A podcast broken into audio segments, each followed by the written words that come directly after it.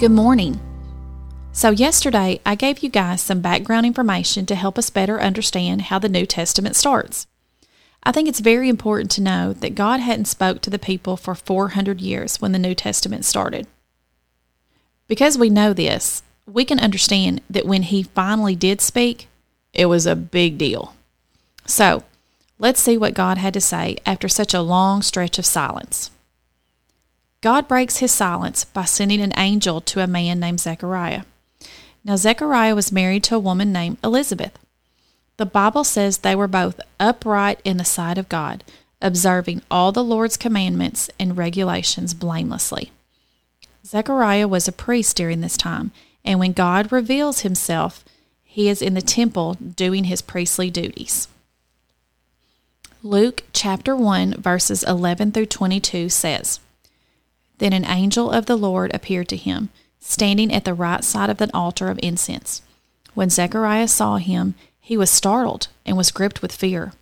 But the angel said to him, Do not be afraid, Zechariah. Your prayer has been heard. Your wife Elizabeth will bear you a son, and you are to call him John. He will be a joy and a delight to you, and many will rejoice because of his birth. For he will be great in the sight of the Lord he is never to take wine or, or other fermented drink, and he will be filled with the Holy Spirit even before he is born. He will bring back many of the people of Israel to the Lord their God. And he will go on before the Lord in the spirit and power of Elijah to turn the hearts of the parents to their children and the disobedient to the wisdom of the righteous, to make ready a people prepared for the Lord. Zechariah asked the angel, how can I be sure of this? I am an old man, and my wife is well along in years. The angel said to him, I am Gabriel. I stand in the presence of God, and I have been sent to speak to you and to tell you this good news. And now you will be silent and not able to speak until the day this happens, because you did not believe my words, which will come true at their appointed time. Meanwhile, the people were waiting for Zechariah and wondering why he stayed so long in the temple. When he came out, he could not speak to them. They realized he had seen a vision in the temple, for he kept making signs to them, but remained unable to speak.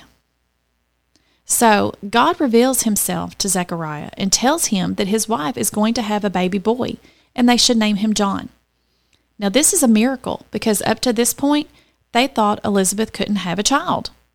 But the special thing about this baby is that God had appointed him to prepare people for Jesus' ministry. The baby boy that Zechariah and Elizabeth have is better known to us as John the Baptist. The really cool thing about this story is the connection John the Baptist and Jesus have before either of them are even born. You see, Elizabeth is actually a relative of Mary, Jesus' mother. And Mary actually goes to visit Elizabeth after she learns she is pregnant with Jesus.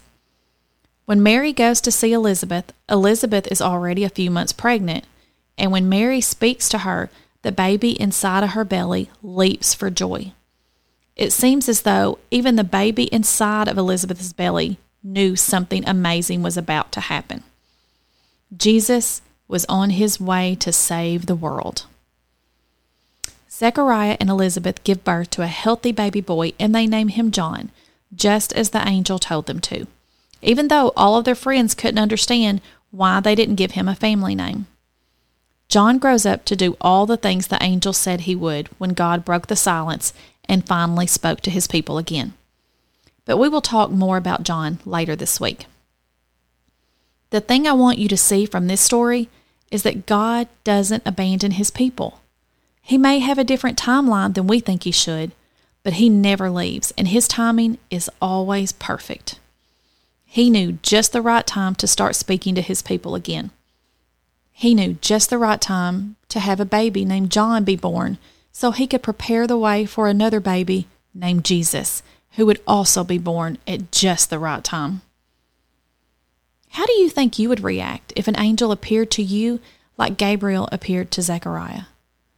Do you think you would have been skeptical like Zechariah was?